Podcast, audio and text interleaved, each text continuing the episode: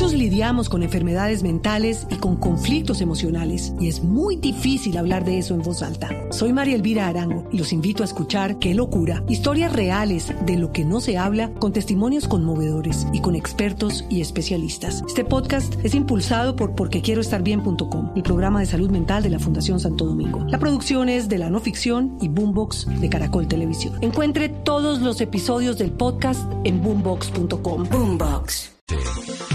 Aquí comienza Mesa Blue con Vanessa de la Torre.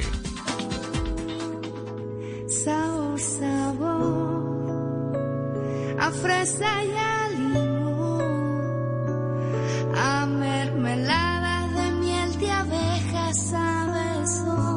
muy buenas noches y bienvenidos a Mesa Blue. Me encanta saludar a este gran equipo que tenemos en la noche de hoy porque además vamos a hablar de un tema que nos interesa a todos y que al que no le interesa pues le tendría que interesar, que es el tema de la nutrición de los niños y tiene varias coyunturas. Por un lado, obviamente cuando llega una situación como la que estamos viviendo, la pandemia, y el cuerpo necesita defenderse, pues esas defensas que el organismo tiene vienen con nosotros acompañándonos en el sistema inmunológico desde que estamos chiquitos, desde que nacemos, cómo comemos, el entorno que tenemos, el tipo de cariño o no cariño que recibimos, si tomamos leche materna o no. Es decir, todos esos componentes desde el nacimiento terminan formando los seres humanos que en algún momento de la vida pueden o pueden o no pueden defenderse de una enfermedad, como es el caso, por ejemplo, del coronavirus. Pero además, porque en Colombia hay un aspecto que es muy delicado y muy grave, y es que cada vez que escuchamos del plan de alimentación escolar, de cómo se le roban la comida a los niños, esa gente no se está robando la plata de la arepa, de la empanada o del cumis que comen unos niños. Se están robando la generación entera de esos niños. Porque cuando usted no alimenta bien a un niño, hasta los cinco años, siete años, el cerebro y el resto de la vida van a tener las repercusiones de esa falta de nutrientes y eso es una situación muy grave. Y en Colombia hay cerca de 500 mil menores de 5 años que tienen carencias en su nutrición. Y la Fundación Éxito se ha dado una pelea larga y durante muchos años con un compromiso muy profundo que es tratar de ayudar a que los niños colombianos en esa primera infancia tengan alimentación suficiente. De eso vamos a hablar en el programa de hoy. También les vamos a dar tips, por supuesto, para alimentar a sus hijos, para saber si usted los está alimentando bien o no, qué falta, cómo podemos prevenir, qué podemos hacer y por qué es que el éxito decidió jugarse por esto. Me parece que, que, es un tema muy, muy interesante y que vale la pena en esta noche que lo tratemos. Así que bienvenidos a todos mis participantes, vamos a estar con Carlos Mario Giraldo, que es el presidente del Grupo Éxito, con Paula Escobar, que es la directora de la Fundación Éxito, con Diana Pineda, que es nutricionista, y Mireya Cuesta, que es una mamá beneficiaria de la Fundación y que es atendida por esto, por la Fundación Nutridar. Además va a estar Sara Alicia Guarín, que es una de las fundadoras de la Fundación Nutridar y es nutricionista además de la Universidad Nacional. Pero quiero arrancar por el tema que nos une y es el de la alimentación. Diana, bienvenida a Mesa Blue. Muchas gracias, Vanessa. Buenas noches para todos y gracias por darnos este espacio. Diana es nutricionista, es líder de inversión social y gestión de conocimiento de la Fundación Éxito. Diana, yo trataba como de hablar en un momento de lo que pasa con los niños. Usted es la que sabe. Expliquémosle a la gente qué es lo que ocurre con la alimentación de los niños y por qué es tan importante. Bueno, Vanessa, lo expresaste muy bien. Yo creo que un resumen muy, muy acertado. Lo importante aquí es que todos seamos conscientes de que hay un problema importante en Colombia que todos tenemos que trabajar por la solución y es la desnutrición crónica. Mire, Vanessa, le voy a contar una cosa. En Colombia existen dos tipos de desnutrición, la desnutrición aguda y la desnutrición crónica. Y mediáticamente siempre nos mueve más la desnutrición aguda, porque son los niños que vemos muy flaquitos, eh, bastante eh, deteriorados en su salud y que llegan a ser atendidos hospitalariamente. Pero la prevalencia de esa desnutrición aguda en Colombia es del 1.8% mientras que la desnutrición crónica tiene una prevalencia mayor. Es del 10.8 y alcanza prevalencias en departamentos como Baupés del 27%. ¿Cierto? Pero esa es invisible, esa no se ve, esa es difícil de detectar. esa pasa en silencio, desapercibida. Y es por eso que hoy es necesario que la visibilicemos y empecemos a trabajar por ella, porque además constituye problemas de salud pública y problemas de desarrollo económico para los países. Diana, entre la desnutrición aguda y la desnutrición crónica. Perfecto, la diferencia está en que la desnutrición aguda es la falta de peso que puede tener un niño. Entonces son los niños más flaquitos, los que vemos con las costillitas marcadas, los que nos conmueven físicamente, por eso es visible.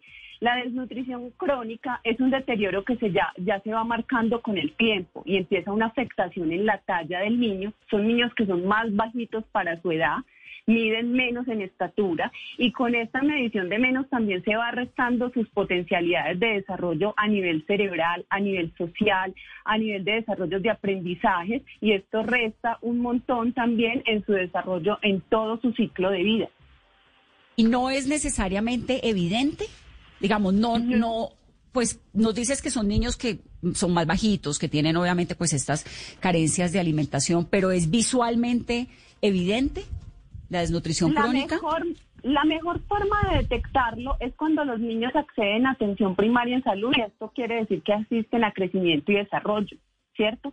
Cuando el niño asiste a crecimiento y desarrollo, allí pueden detectar que está teniendo una interrupción en su crecimiento adecuado, que su aceleración de crecimiento no es la acertada, no ha ganado la estatura que, que se ve y empiezan unas eh, detecciones también dentro de sus aprendizajes. Son niños que son más tímidos en el, en el desarrollo en su colegio, pero sobre todo ya en etapas posteriores. Estamos hablando que la desnutrición crónica inicia en los primeros dos años de vida, ahí lo, lo detectamos por la falta de crecimiento adecuado o por ese retraso de crecimiento lineal. Pero cuando los niños empiezan todo su, su, proceso de educación inicial después de los dos años y de educación escolar después de los cinco, vamos a ver unas limitaciones también en su desarrollo social y en esa parte eh, de potencial de aprendizaje, ¿cierto? Por eso es importante detectarla a tiempo y detectarla desde estas atenciones en salud, en crecimiento y desarrollo y de que las mamás estén atentas y que no se normalice. Le doy un dato, Vanessa. El año pasado a través del Cómo Vamos Bogotá, se hizo una encuesta de percepción en Bogotá y se le preguntó en Bogotá cómo vamos y se le preguntó a la población en general qué pensaba de que un niño fuera más bajito que de lo normal. El 67% de la población piensa que es normal. que no pasa nada. Es que el papá y la mamá son bajitos. Exactamente. Entonces, muchas veces hablamos con profesionales de Chocó, de Baupés, profesionales de la salud incluso, ¿cierto? Y nos dicen, no, tranquila, es que acá son más bajitos porque es que en Chocó son más bajitos. Usted no ve que tenemos una tendencia de crecimiento distinto, mm. pero no es verdad. Todos los niños tienen el mismo potencial de crecimiento y esto ya lo sustenta la Organización Mundial de la Salud. ¿Así los papás sean bajitos? así los papás sean bajitos, Vanessa. eso me parece importantísimo reiterarlo, Diana, que así los papás sean bajitos. El niño no tiene por qué ser bajito. Si está bajito es porque tal vez puede tener una carencia en algún tipo de nutriente. Así es, mire, hicieron un estudio desde la Organización Mundial de la Salud en el año 2000 y lo que hicieron fue medir eh, niños de diferentes países, países con ingresos altos y países con ingresos medios y bajos. Y lo que hacían era potencializar el cuidado de sus niños con criterios como lactancia materna, mamás bien nutridas, mamás que no son fumadoras, mamás que son acompañadas en procesos de salud y tienen un acompañamiento para el cuidado y crianza de sus hijos. Y todos los niños desarrollaron el mismo potencial de crecimiento. De hecho, de ahí, de ese estudio, se derivan las curvas de crecimiento a nivel mundial con las que las poblaciones se comparan para saber si estamos creciendo de manera adecuada, ¿cierto? Entonces, eh, digamos que todos tenemos las mismas potencialidades. Lo que es importante tener en cuenta es si todos tenemos las mismas oportunidades. Mm. Y en Colombia, pues la situación es muy dramática en algunos lugares donde hay casos muy graves de desnutrición crónica. Por ejemplo, Baupés tiene un 27% de prevalencia en desnutrición crónica. La Guajira, 26.1%. Guainía, 18.1%. El Amazonas, 16%. Arauca, 13%. Nariño, 13%. Chocó, 13%. Cauca, 13%. Y Bogotá, esto es increíble porque obviamente pues es la capital de Colombia, tiene un 13.3% de niños con desnutrición crónica. Lo que me parece eh, importante resaltar, Diana, e insistirle a los oyentes es cómo se da cuenta usted que su hijo puede tener desnutrición, porque muchas veces hay lugares donde los niños comen, pero no comen lo que corresponde, ¿no? ¿Cómo se da uno cuenta? Físicamente porque son más bajitos, ¿por qué más? Bueno, lo primero, Vanessa, eso que usted acaba de decir es clave. Los niños son más bajitos. Los niños también son más propensos a enfermedades infecciosas, infecciones diarreicas, infecciones respiratorias, que esto termina también por alterar su peso y también su crecimiento. Pero hay una cosa importante que usted cita y es cómo le podemos decir a los papás que estén atentos a la nutrición de sus niños, ¿cierto? Eh, hay un tema importante y James Hedman lo cita, Premio Nobel de Economía, y dice, los niños necesitan las familias, necesitan ser acompañadas en el cuidado de sus hijos. Muchos papás desconocen primero que sus niños tienen desnutrición crónica y segundo, cómo prevenirla. ¿Cierto? No tienen como toda la información y la disposición para dar una alimentación adecuada. Entonces están dando dietas a un niño que tiene 12 meses en donde prevalecen más el consumo de bebidas azucaradas, la sopa, el caldito de la sopa porque le alimenta, porque tiene los nutrientes, eh, le dan y evitan, por ejemplo, darle lo que verdaderamente contiene esos nutrientes que va a ayudar al niño a crecer, que son ¿qué? Los sólidos. Por ejemplo, el huevo. Está comprobado científicamente que el huevo ayuda en la erradicación de la desnutrición crónica por su alto contenido de proteínas. Es la proteína patrón reconocida por la Organización Mundial de la Salud. Y déjenme decirle, Vanessa, que en Colombia lo consumimos poco y los niños lo, lo consumen muy poco porque incluso hay equivocación en las recomendaciones que aún reciben los papás sobre empezar a entregar el consumo de huevo a los niños, ¿cierto? Todavía se piensa y se cree que el huevo se consume después del año o después de los dos años para evitar el huevo inmediatamente. Exactamente, después de los seis meses. Mm. Cuando se empieza alimentación complementaria, se debe iniciar con huevo, con carne, con frijoles, con lentejas, con lo que tenemos a disposición y no el caldito el granito. Eso, es lo que nos ayuda a crecer. Eso me parece clave decírselo a las mamás también, porque muchas veces no, que es que el niño está muy chiquito para comer lentejas. No, el niño tiene que comer lentejas a los seis meses, y frijoles, y huevo, y pedazo de carne si tiene, y si no, más huevo, y todo lo que uno le pueda dar. Diana, ya vuelvo contigo para que hablemos un poquito más del tema de, nutrición y de cómo el cuerpo, lo que hablamos al comienzo, eh, pues se va preparando, ¿no? Para, para tener sus defensas y todo eso. Pero antes, Carlos Mario, me encanta tenerte aquí en este programa. Vanessa, el placer es mío y sobre todo por este tema que nos mueve a nosotros y es un propósito superior que queremos contagiarle al país. ¿Hace cuánto están haciendo esto desde la Fundación Éxito, este proyecto? Hace muchos años, hace más de 20 años, don Gustavo Toro, el fundador del Éxito, se reunió con ese entonces con Gonzalo Restrepo, el presidente, y dijeron, bueno, nosotros hacemos mucho beneficio en el país, pero ¿por qué no focalizamos todos los recursos en un tema? Un tema que tenga altísimo impacto para Colombia. Y después de estudiar los distintos temas, encontraron que la nutrición de la primera infancia era el tema de mayor impacto. Y mire, le cuento. Uno, es el más rentable desde el punto de vista social, económico y ético, si lo queremos llamar.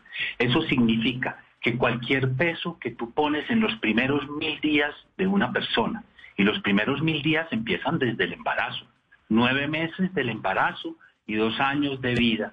Cuando tú llegas allí, es el peso mejor invertido en un ser humano. ¿Por qué?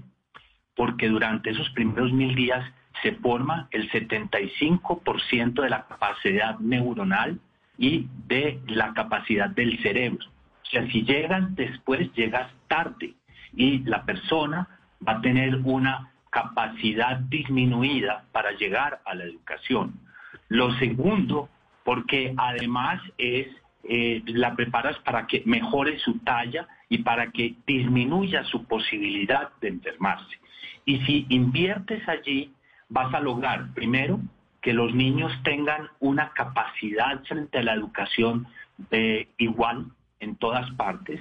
Y en segundo lugar, que más adelante en su vida tenga mucho menos enfermedades. Es decir, la sociedad entera eh, se ahorra una plata muy importante, pero además genera el, el acto de equidad más importante y es que todos tengamos la misma posibilidad. Les voy a dar dos ejemplos bien importantes. Chile, que es el único país de América Latina que hoy tiene cero desnutrición. Eh, allí los niños de cualquier estrato socioeconómico tienen bastante, eh, eh, es muy parecida a la talla que tienen. Entonces allí se aplica un aforismo muy importante y es que un niño no se tenga que ganar la lotería de nacer en un hogar que tiene recursos económicos o no. Es una función del Estado, de organizaciones no gubernamentales como la nuestra, contribuir a generar la conciencia y los recursos para que en un tiempo la sociedad llegue a cero desnutrición. La nutrición es como una carrera, es como dos niños que se montan en una bicicleta, en la bicicleta de la vida, que tiene que subir montañas y que tiene que recorrer rutas. Uno de los niños con la bicicleta con aire en las llantas y el otro de los niños con la bicicleta sin aire en las llantas. La posibilidad de progresar del uno es mayor que la del otro y esa es una injusticia social que entre todos tenemos que combatir. Lo que yo decía al comienzo de, del programa, que un niño, es decir, las posibilidades de igualarse en la vida, pues no existen. Por eso el que se roba el plan de alimentación escolar se está robando la generación entera de niñitos. Es muy, muy, muy grave y ese delito sí que debería tener, pues, todo el peso de, la ley porque está haciendo un daño muy grande. Ese niño nunca va a tener las posibilidades de otro niño que tuvo desayuno, almuerzo y comida. Eso es lo que me parece a mí realmente más aterrador del tema de la nutrición. En materia de desnutrición venimos mejorando, pero no al ritmo que deberíamos hacer. Mire, nosotros teníamos en el 2005, lamentablemente solo se hace una encuesta de situación nutricional nacional una vez cada cinco años. En el 2005, 16% eh, de los niños tenían desnutrición crónica. En el 2010, 13.2% y en el 2015, 10.8%, es decir, uno de cada nueve niños. Eh, cuando uno dice uno de cada nueve niños, eh, como ustedes decían al principio, estos son casi 500 mil niños. Es decir, como si una ciudad como Villavicencio, que tiene 502 mil habitantes, estuviera toda ocupada por niños desnutridos o una ciudad como Ibagué que tiene 501 mil habitantes, o una ciudad como Santa Marta que tiene 490 mil habitantes, o Valledupar que tiene 470 mil habitantes. Es una verdadera tragedia, pero es también una oportunidad social de mejorar en este campo. Y yo quiero decir que, por supuesto, la Fundación Éxito ayuda. Nosotros anualmente contribuimos con cerca de 20 mil millones de pesos entre las boticas de nuestros clientes, el reciclaje del material de cartón de la compañía y las donativos de nuestros proveedores, de nosotros, los empleados y de la compañía, eh, se recogen 20 mil millones de pesos que van a, uno, a complemento alimenticio para los niños a través de muchas fundaciones, pero dos, de una manera muy importante, a crear conciencia del problema y contribuir, porque este es un problema tan importante que tiene que ser una solución conjunta de la empresa privada, de las fundaciones, pero del Estado también. Eso te quería preguntar porque estabas hablando hace un momento de Chile, de cómo Chile, el Estado chileno se había comprometido de esta forma tan pues tan determinante a cambiar con la a, a transformar la desnutrición crónica. El Estado colombiano qué tan comprometido está? Mire, yo, yo creo que el Estado colombiano está muy comprometido. Eh, por primera vez en un plan de desarrollo económico y social se incluye la desnutrición como un indicador fundamental. Eh, con el liderazgo del presidente, pero especialmente también de la primera dama, María Juliana Ruiz, se ha metido eh, esto en el centro de su agenda y se ha puesto un objetivo, y es que al 2022 la desnutrición crónica haya bajado al 8%. Y quiero decir algo bien importante. Cuando, cuando se declara la pandemia y comenzamos a finales de marzo, eh, la primera decisión fue mandar a todos los niños que estaban en los hogares para sus casas. Esta es una decisión muy importante para proteger a los niños y a los adultos eh, mayores, pero por el otro lado de un gran riesgo para la alimentación de los niños que estaban recibiendo su complemento alimenticio, su paquete alimenticio. Creo que el bienestar familiar hay que destacar eh, la tarea tan impresionante que ha hecho durante la pandemia. Ha logrado llegar con más de 7 millones de complementos nutricionales a los hogares de los niños directamente a través de todos sus aliados que permiten distribuirlo hasta la casa, porque una cosa es entregarlo en los hogares y otra cosa es llegar directamente hasta las casas. Nosotros hemos hecho nuestro mejor esfuerzo Hemos ayudado a través de la Fundación Éxito con 171 mil paquetes alimenticios que han llegado a 31 departamentos, 251 municipios con una inversión superior a 11 mil millones de pesos.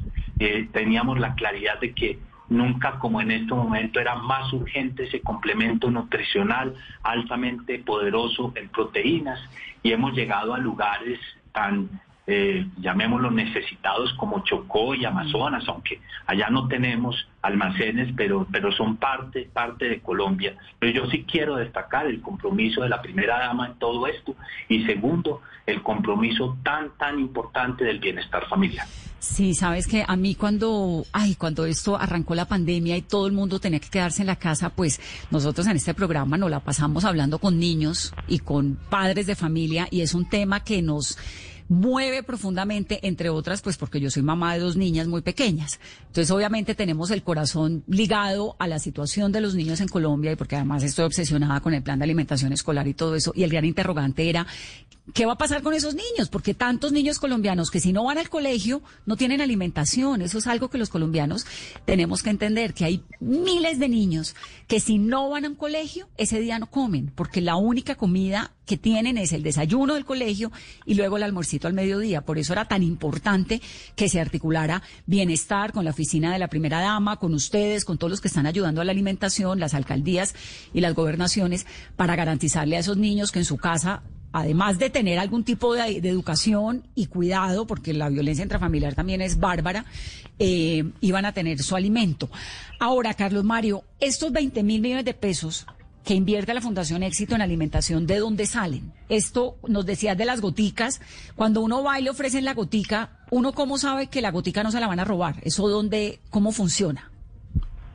Pues mira, yo creo, yo creo que lo primero es que em, son más o menos eh, 4 millones de clientes al año que donan goticas, más o menos 8 millones de clientes que no donan una gotica, pero que donan la de vuelta para la nutrición infantil. Entre todo esto se recoge más o menos 7 mil millones de pesos, que es una contribución increíble. Eh, nosotros le damos certificado de donación a todo cliente que quiera el certificado de donación para darle confianza en, en las goticas y estamos también comunicándole a los clientes las distintas fundaciones, organizaciones, territorios a los cuales se están destinando los recursos que son, por supuesto, auditados internamente dentro de la compañía. Pero hay otra fuente también súper interesante, que es el reciclaje del cartón y del plástico. Miren, esto para mí es como un verdadero círculo virtuoso. Nosotros tomamos todo el cartón en el que nos llegan las cajas de cartón en las que nos llegan los alimentos, eh, los empleados la organizan en la bodega de los almacenes. Después la, organizamos en grandes pacas, se limpia, se le vende a los productores de cartón, en este caso a Cartón Colombia, por ejemplo. Para Cartón Colombia significa el 10% de su materia prima, quiere decir que un 10% de sus necesidades no tiene que venir de árboles que se tumban, ¿sí? Y de allí se produce ese cartón y ese papel, y eso produce cerca de 8 mil millones de pesos que eh, eh, hace unos años, este año van a ser entre 10 y 11 mil millones de pesos. Todos son donados para la nutrición de los niños. Y lo otro son nuestros proveedores, proveedores eh, muy importantes de la compañía que hacen campañas en las cuales los clientes por comprar un producto, algún dinero de ese producto también va para la nutrición de los niños. Y fuera de eso los empleados, porque uno tiene que empezar por el ejemplo, por la coherencia. Si uno no hace lo que dice y dice lo que piensa, pues eh, no tiene ninguna autoridad. Entonces nosotros, eh, los empleados, donamos un día de salario al año para la nutrición infantil y en este caso, por ejemplo, de la pandemia, se hizo también una campaña adicional para hacer donación. Y este año una cosa muy linda, y es que empezamos a recibir todo tipo de llamadas de colombianos en el exterior y de contactos a través de la página web interesados en donar también para la nutrición de los niños. Entonces este año también una recolección adicional de recursos de colombianos en el exterior que querían ayudar a su país. Eso está genial. Eh, insistir un poco en lo de las goticas, porque cuando uno le piden que quiere hacer una donación, que quiere las goticas, que no sé qué, la gente dice, no, esa plata se va a perder. Entonces, me parece importante resaltarle, porque las goticas son desde mil pesos, ¿no? lo que te sobra del mercado, que muchas veces son 86 pesos. Y eso va sumando, sumando, sumando. Lo llamamos goticas de nutrición, yo diría que es goticas de amor también, porque es la manera como uno puede ayudar. Muchas personas en esta pandemia nos han dicho, mire, esto es un tema terrible, pero nosotros cómo podemos ayudar. Y entonces eh, nosotros le decíamos, mire, donando goticas para los niños, donando mercados sociales sin margen para la compañía, para la gente que necesita comer y que no está pudiendo eh, alimentarse. Es que es muy importante entender que uno de los grandes eh, objetivos de desarrollo sostenible del mundo, declarado por el mundo, por las Naciones Unidas, el objetivo número dos es hambre cero.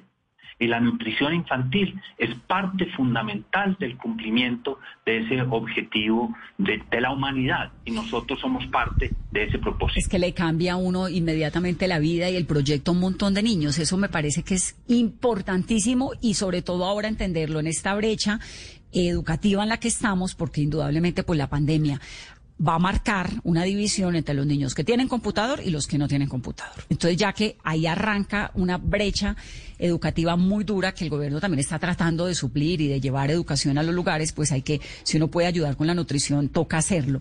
Paula Escobar es la directora de la Fundación Éxito. Ellos están haciendo una campaña que se llama Crónica, la ciudad de la desventaja, que es para esto, para tratar de entender la desnutrición crónica y para conocer desde diferentes sectores cómo funciona y qué es. Paula, bienvenida. Muchas gracias, Vanessa, y muy buenas noches para todos. Eh, sí, según pues lo que eh, Diana y Carlos Mario nos vienen contando, la desnutrición crónica es un problema de salud pública y de desarrollo económico en el país y quisimos que la gente lo entendiera un poco más, que no se quedara tanto en la teoría y en las cifras y ahí es donde nace Crónica, la ciudad de la desventaja. Esta campaña también nace de un hipotético y es qué pasaría si las personas y los niños que han sido impactados por la desnutrición crónica vivieran en una misma ciudad y aquí es donde entonces... Eh, Muchos lidiamos con enfermedades mentales y con conflictos emocionales y es muy difícil hablar de eso en voz alta. Soy María Elvira Arango y los invito a escuchar Qué locura, historias reales de lo que no se habla con testimonios conmovedores y con expertos y especialistas. Este podcast es impulsado por porquequieroestarbien.com, el programa de salud mental de la Fundación Santo Domingo. La producción es de la no ficción y Boombox de Caracol Televisión. Encuentre todos los episodios del podcast en Boombox Boombox. Nace Crónica como esa ciudad en donde vamos conociendo capítulo a capítulo cómo están sus barrios, quiénes habitan esta ciudad y sobre todo cómo podemos salir de ella. Crónica entonces se basa en una serie web, tiene cinco capítulos, el primero de ellos es un poco para explicar qué es esa ciudad, por qué existe, quiénes viven ahí, eh, cuáles son sus habitantes, pero también cuáles son sus héroes. Y a partir de ahí, capítulo a capítulo, vamos conociendo entonces diferentes temáticas que están relacionadas con la desnutrición crónica. En el segundo capítulo hablamos mucho de lactancia materna, porque en la Fundación Éxito creemos que la lactancia materna es uno de los principales antídotos o la vacuna más importante que podemos tener en contra de la desnutrición crónica. En el tercer capítulo eh, vamos enseñándole a los papás sobre la adecuada alimentación al inicio de la vida, que deben comer los niños en estos primeros mil días de vida. En el cuarto capítulo hablamos de un tema muy bonito que es el cuidado y la crianza porque sabemos que la nutrición no solo es fundamental recibirla para el cuerpo, sino también para el alma. Entonces, cómo los papás eh, juegan con los niños, les van leyendo y formando así un vínculo que permite entonces nutrir esa alma. Y posteriormente, el último capítulo tiene también un sentido y es demostrar los efectos que tiene el acceso eh, al agua potable para prevenir y erradicar la desnutrición crónica. La serie está disponible en el canal de YouTube de la Fundación Éxito, pero también tiene un sitio especial que es www.laciudaddeladesventaja.com. Ahí están alojados los cinco capítulos, pero también mucha información de la ciudad, de la desnutrición crónica y también cómo cada uno de nosotros desde su rol puede poner un granito de arena para que este problema se solucione. Permítanme hacer una pausa, vamos rápidamente para comerciales. Y estamos hablando sobre la importancia de la alimentación de los 0 a los 5 años. Volvemos en breve.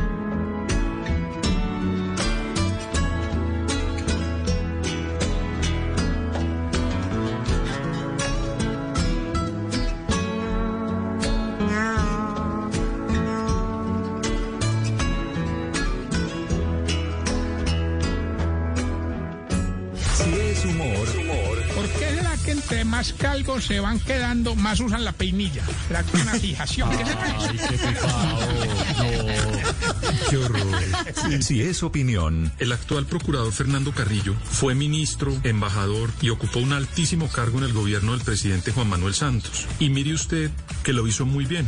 Yo creo que a las personas hay que dejarles la oportunidad de ejercer su cargo. Luego, con la doctora Margarita Cabello, lo que tenemos que entender es que hay que darle un compás de espera para que pueda, por medio de sus acciones, demostrar si lo está haciendo de manera independiente, si nombró a su alrededor gente calificada y no politiquera para que pueda ejercer su cargo. Voz Populi. Barbarito, ¿y cómo, va todo allá en la isla? ¿También ya se inició la nueva normalidad, Barbarito? Bueno, serio, nada, bueno, los cubanos no sabemos qué significa la palabra. ¿No, ¿No saben qué significa la palabra normalidad? No, no, muchachos, no sabemos qué significa nueva.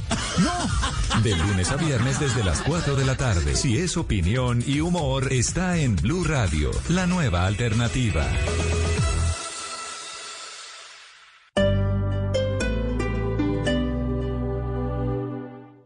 Estar en constante aprendizaje es lo que logrará que tu proyecto de vida no se detenga. Quita la pausa y dale play a los cursos y diplomados virtuales que el Politécnico Gran Colombiano tiene para ti en Educación para la Vida. Conoce más en poli.edu.co o marca el 302-290-7400. Somos diferentes. Somos Poli. Vigilado Mineducación.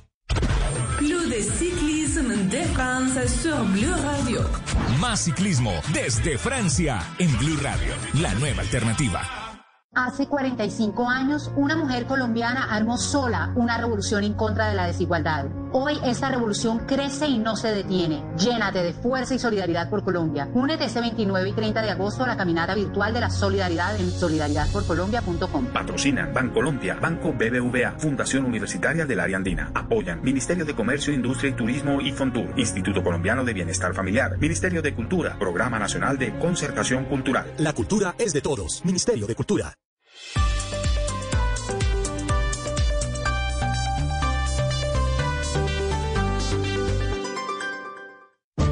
Tenemos un reto, algo que nos impulsa, eso que nos hace levantar de la cama todos los días, un sueño que nos lleva al límite y nada más importa. No importa el dolor, ni la frustración, no importa el tiempo. Un reto que es a la vez nuestro combustible y nuestra obsesión. Porque nada se consigue de la noche a la mañana. Este es mi reto. ¿Cuál es el tuyo? Pasta Sonia, sabor y energía que te hacen mejor. Trabajamos pensando en usted. Estás escuchando Blue Radio. Aprovecha este espacio para descubrir nuevas pasiones. ¿Sabes tocar algún instrumento? ¿Te gusta pintar? ¿Cocinar? Es tiempo de cuidarnos y querernos. Banco Popular. Siempre se puede. Conoce la nueva tarjeta de crédito Zafiro del Banco Popular, diseñada para agradecerle a nuestros profesores por todo lo que nos han enseñado. Con descuentos en todas las compras en establecimientos relacionados con educación. Seis meses gratis de cuota de manejo y mucho más. Solicita ya tu tarjeta de crédito Zafiro en nuestras oficinas y disfruta todo lo que tenemos para ti. Hoy se puede, siempre se puede. Banco Popular. Somos Grupo Aval. Vigilado Superintendencia Financiera de Colombia. Hoy en Blue Radio. Amigos de Blue Radio, yo soy Frank el Flaco, comediante de Medellín y conformo el famosísimo grupo Monólogo sin propina. Bueno, sí, famoso solo en Medellín, pero algo es algo. Y los quiero invitar esta noche a las 10 en Bla Bla Blue, porque estaré con todos ustedes en el novedoso formato de comedia a domicilio. Y ya que no hay vuelos para ir a Bogotá, pues Bla Bla Blue me invita. Llamen a la familia, la sientan en la sala de la casa porque esta noche el show corre por mi cuenta. Ya saben, desde las 10 de la noche aquí en Bla Bla Blue. Bla Bla Blue. Porque ahora te escuchamos en la radio. Blue Radio y bluradio.com. La nueva alternativa.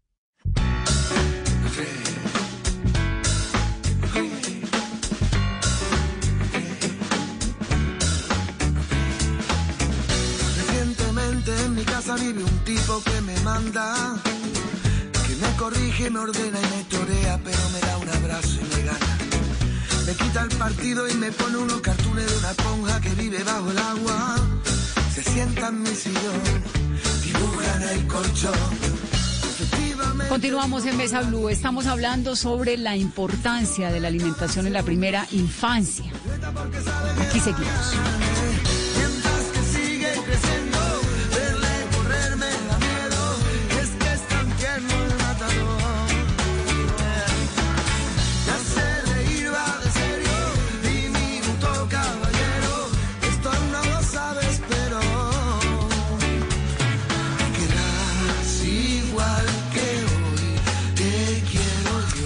Yo. Mireya Cuesta lleva 24 meses, siendo dos años ya siendo parte de este programa de la Fundación Éxito. Es beneficiaria. Mireya, me encanta saludarla.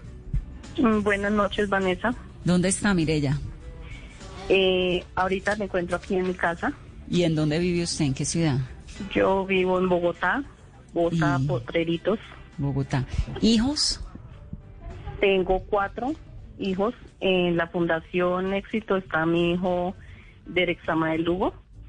¿Cuántos años tienen sus cuatro hijos? Eh, tengo una niña de 11 años, un niño de 8 años, eh, una niña de 6 años y el bebé que tiene 2 años. Y el bebé que tiene dos años. ¿Y cómo entró? Me dice que tenía, que la niña de ocho años es quien está en la fundación, o son todos.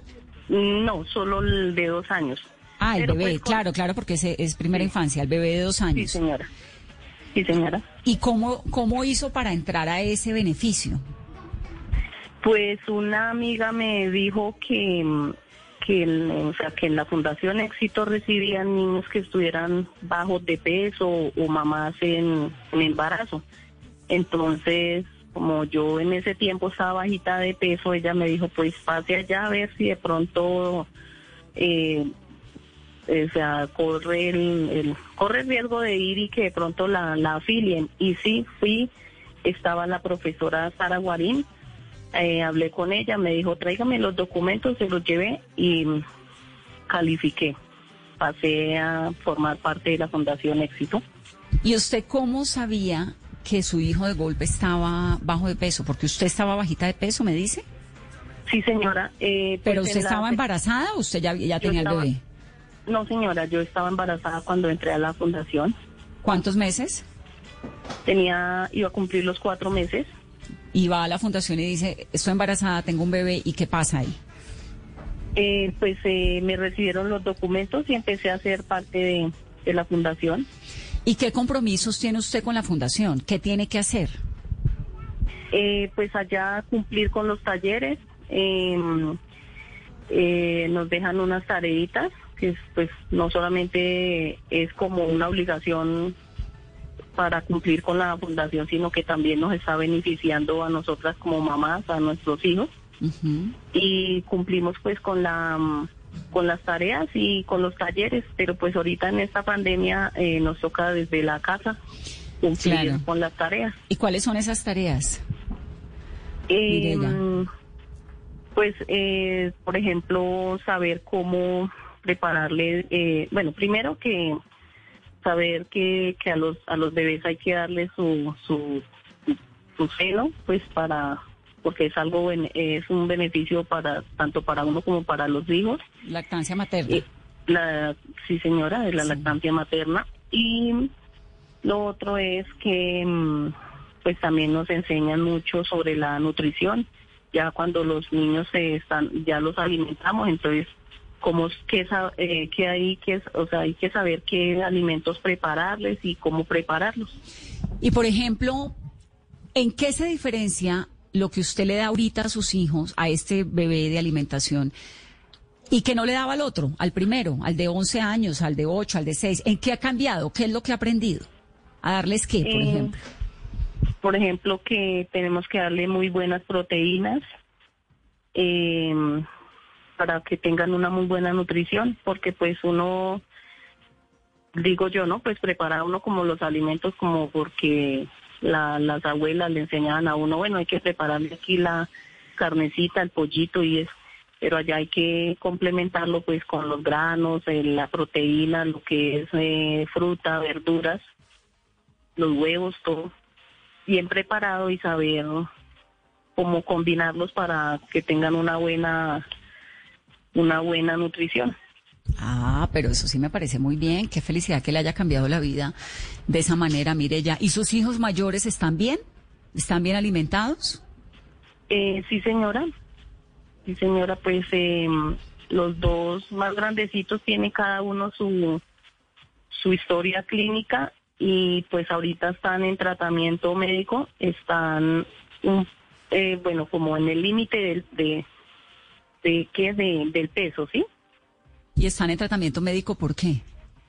Eh, la niña grande eh, me le enviaron e- unos exámenes y ella tiene eh, renitis, me le salió que tiene asma y tiene acnea e hiponea severa. Mm. Y cuidado con la pandemia, ¿no? Sí, señora. Claro, tiene que tener especial cuidado. ¿Y cómo están viviendo esta época usted? Sea, usted, usted vive con seis personas, sus cuatro hijos, su marido y usted, o usted es madre soltera? Sí, señora. No, vivimos seis. El marido. ¿Y qué hacen? ¿Qué hace usted y qué hace el marido? Eh, pues él estaba sin trabajo, lleva un mes y medio que ya empezó otra vez a trabajar, pero preciso como él trabaja con una fábrica de jeans, él trabaja al destajo que llaman, eh, o sea, lo que él haga diario. Y pues como estaba cerrado el centro, todos esos almacenes de, de ropa, pues entonces no tenía, estábamos sin, sin trabajo, o sea, Sí. estábamos sin, sin, sin trabajo y sin dinero. ¿Y usted? Yo, eh, pues aparte de cuidar a mis cuatro hijos, eh, cuando ellos estaban estudiando, yo ya recogía tres niños más y los llevaba y los traía del colegio, pero como ahorita no estudian, no estoy haciendo nada. Claro, está ahí cuidando a los niños. Y entonces, Cuidándolos. ¿de qué está viviendo la familia ahora? En, estas, en esta pandemia, bueno, ya el marido poco a poco puede empezar a trabajar, pero llevamos seis meses encerrados, cinco.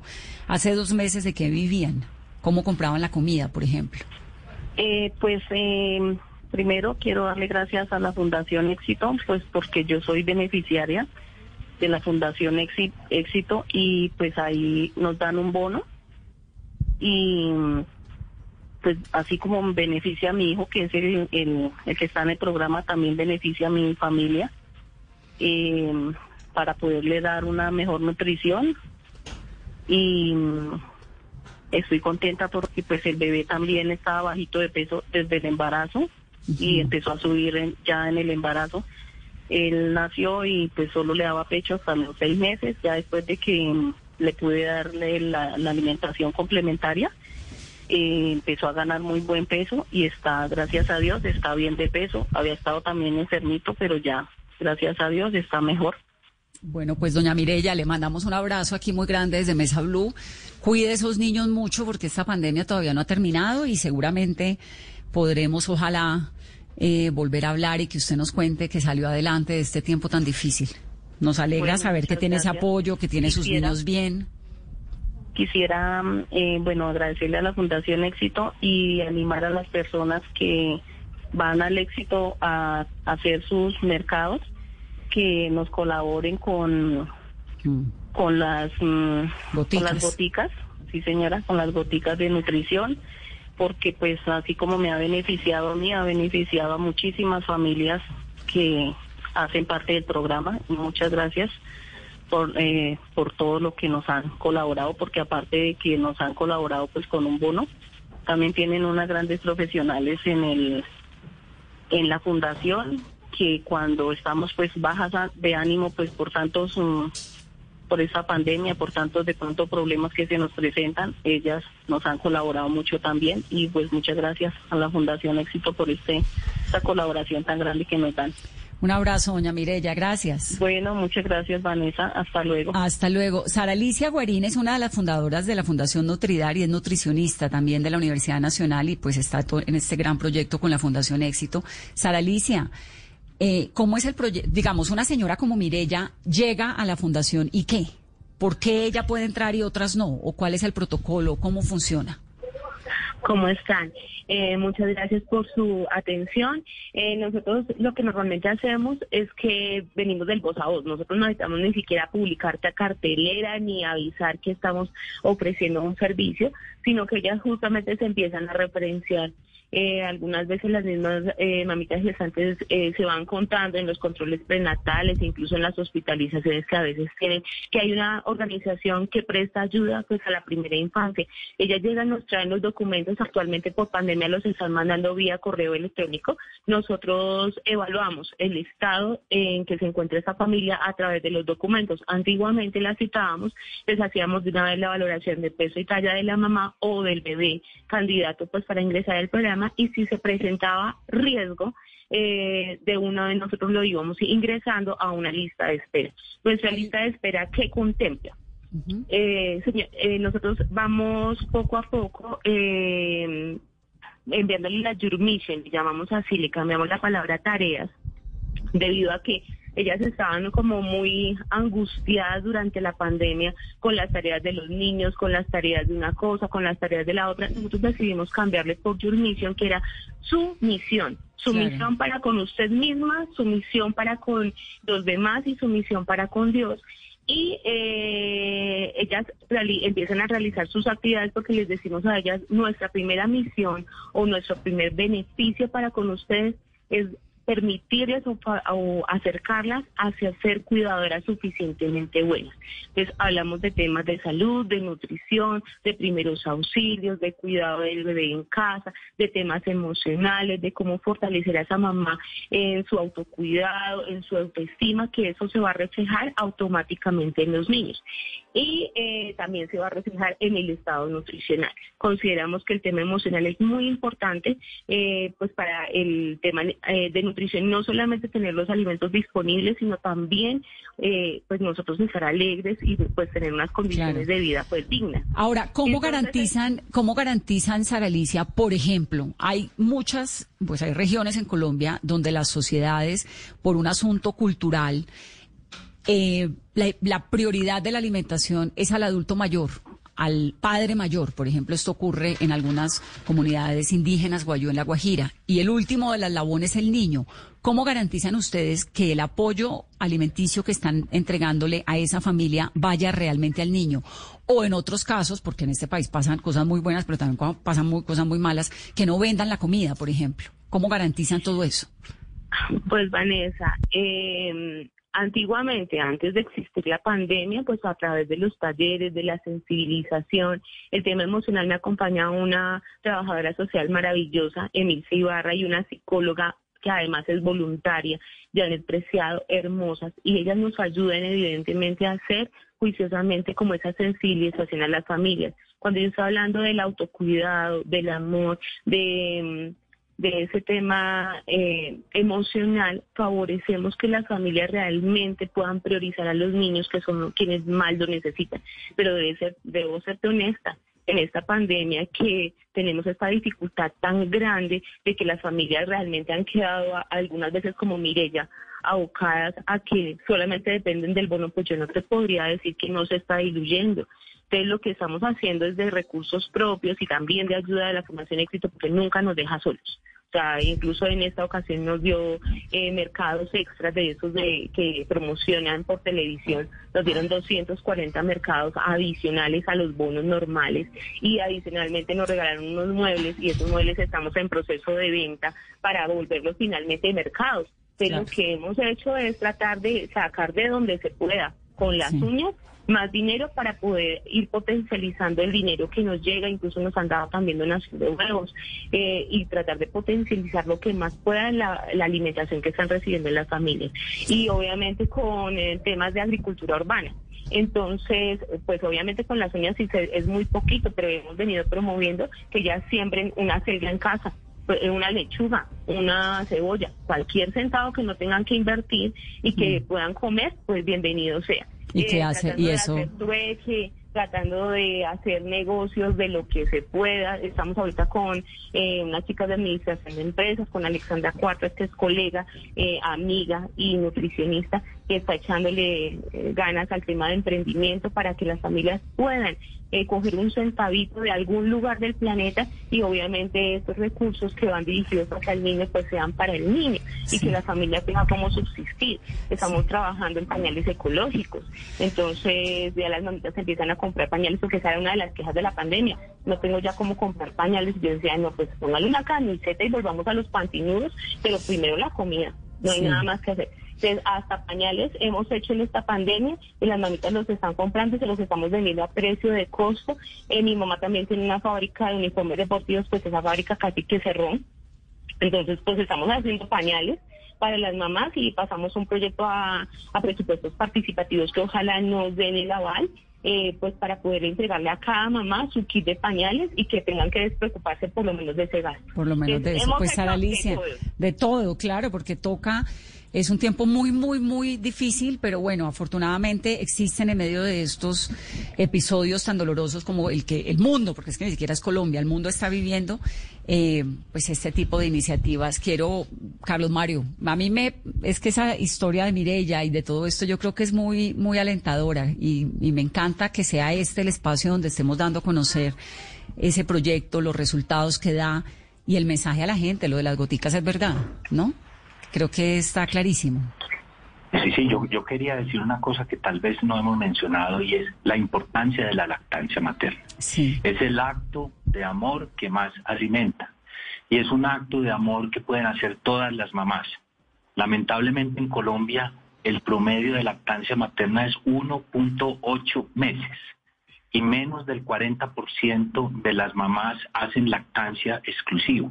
Ahí hay un problema de ignorancia a veces y a veces de cuidado de la belleza, que es, muy lamentable porque se priva al niño también de, de, ese acto de amor tan importante. Se recomienda que durante los primeros seis meses haya lactancia materna exclusiva y luego complementaria.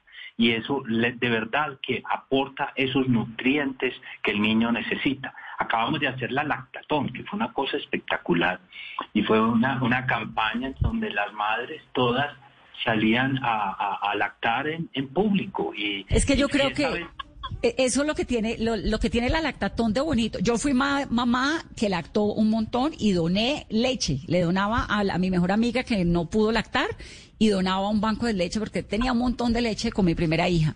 Con la segunda no porque tuve problemas. Eh, allá la hospitalizaron muy pequeña y le pasaron un montón de cosas y cuando salió del hospital yo ya no tenía ni las ganas ni, ni el esfuerzo. Ya estaba, dije ya, bueno, no más. Entonces no, no, la segunda no fue mucho, fueron dos meses o algo así. Pero siempre había como una cosa mm, señalada, ¿no? Lo señalaban a uno en la mitad del restaurante si empezaba, lactaba. Entonces lo miraban a uno como, bueno, pero esta señora qué hace ahí lactando en la mitad del restaurante, vergonzante. Eso hay que romperlo. Yo lo hice al derecho al revés por todo Bogotá. Mejor dicho, lo único que me faltó fue salir lactando en la mitad del noticiero. Que, que hoy en día lo hubiera hecho, pues en esa época no. Pero, pero fue lo único, porque claro, el del lado te mira feo, pero porque eso creo que hay que normalizarlo y decirle a las mujeres, el arranque de la lactada es muy dura. Eh, para las mujeres es difícil, Carlos Mario, porque físicamente es duro, a uno le duele todo, el amor, bueno, eso tiene todas las dificultades que tú quieras, pero una vez arranca, tres, cuatro días, es una hermosura y es una conexión deliciosa con los bebés. La que no quiera lactar, pues que no lacte también, pero hay que tener en cuenta los beneficios que tiene, ¿no? Que son infinitos, de verdad. Yo creo que es, es muy importante la educación.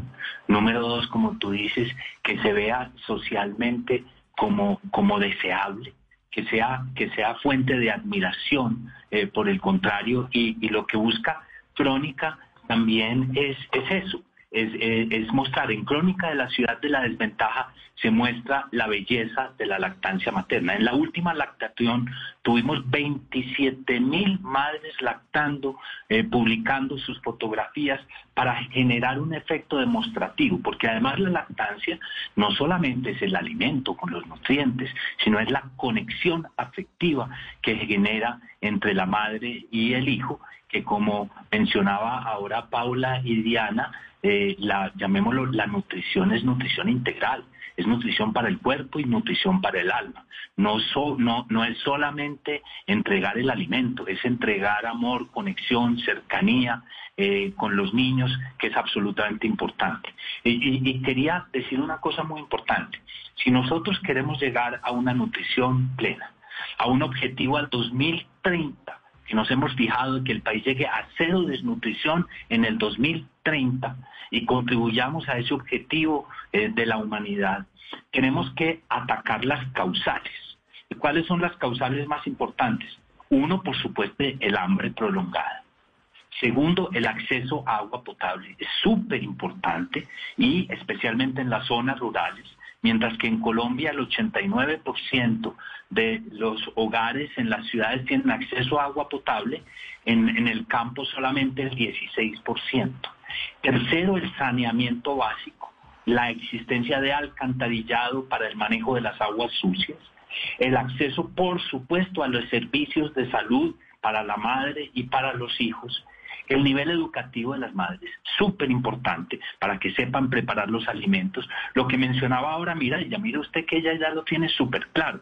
Claro. Pero ella, ella estuvo tuvo acceso a esa instrucción básica para preparar bien los alimentos, para saber qué tiene que entregarle al niño, en qué momento, etcétera, y por supuesto el peso a nacer. Son todos elementos fundamentales para la nutrición y una concausa fundamental, la lactancia desde el primer momento. Pues Carlos Mario, a mí me da mucho gusto contar todas estas historias, me parece importantísimo para, para recordarle en estos tiempos de pandemia donde tantos están en hogares de muy difíciles, con problemas de educación, con retos enormes en educación en todo, que hay, hay formas de ayudar, que además hay que cuidar a los niños especialmente, porque lo que usted haga por un niño hasta los cinco años, en todo sentido, eso es el mapa con el cual el niño se va a mover el resto de su vida. Y eso creo que es clave, la primera infancia. Así que me encanta tenerlos en este programa, Carlos Mario, Paula, Diana, Mirella y Sara Alicia. Gracias por estar aquí en Mesa Blue, por contarnos estas buenas noticias. Y les mando un abrazo muy grande y ojalá que cuando pase esta pandemia nos podamos ver. Y que entremos a, a la ciudad de la desventaja.com para que eh, eh, veamos todo lo que podemos hacer positivamente por nuestros niños. Es cierto, es un momento muy difícil, pero también es un momento de oportunidades y podemos hacer mucho por hacer ese momento más suave y sobre todo para construir a las generaciones venideras. Gracias y un abrazo muy especial. Gracias por estar en Mesa Blue. A ustedes por la invitación. Chao, chao.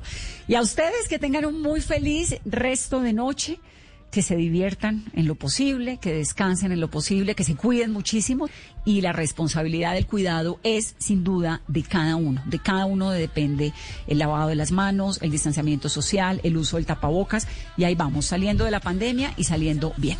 Feliz noche y gracias por acompañarnos. Muchos lidiamos con enfermedades mentales y con conflictos emocionales y es muy difícil hablar de eso en voz alta. Soy María Elvira Arango y los invito a escuchar Qué locura, historias reales de lo que no se habla con testimonios conmovedores y con expertos y especialistas. Este podcast es impulsado por porquequieroestarbien.com, el programa de salud mental de la Fundación Santo Domingo. La producción es de la no ficción y Boombox de Caracol Televisión. Encuentre todos los episodios del podcast en boombox.com. Boombox.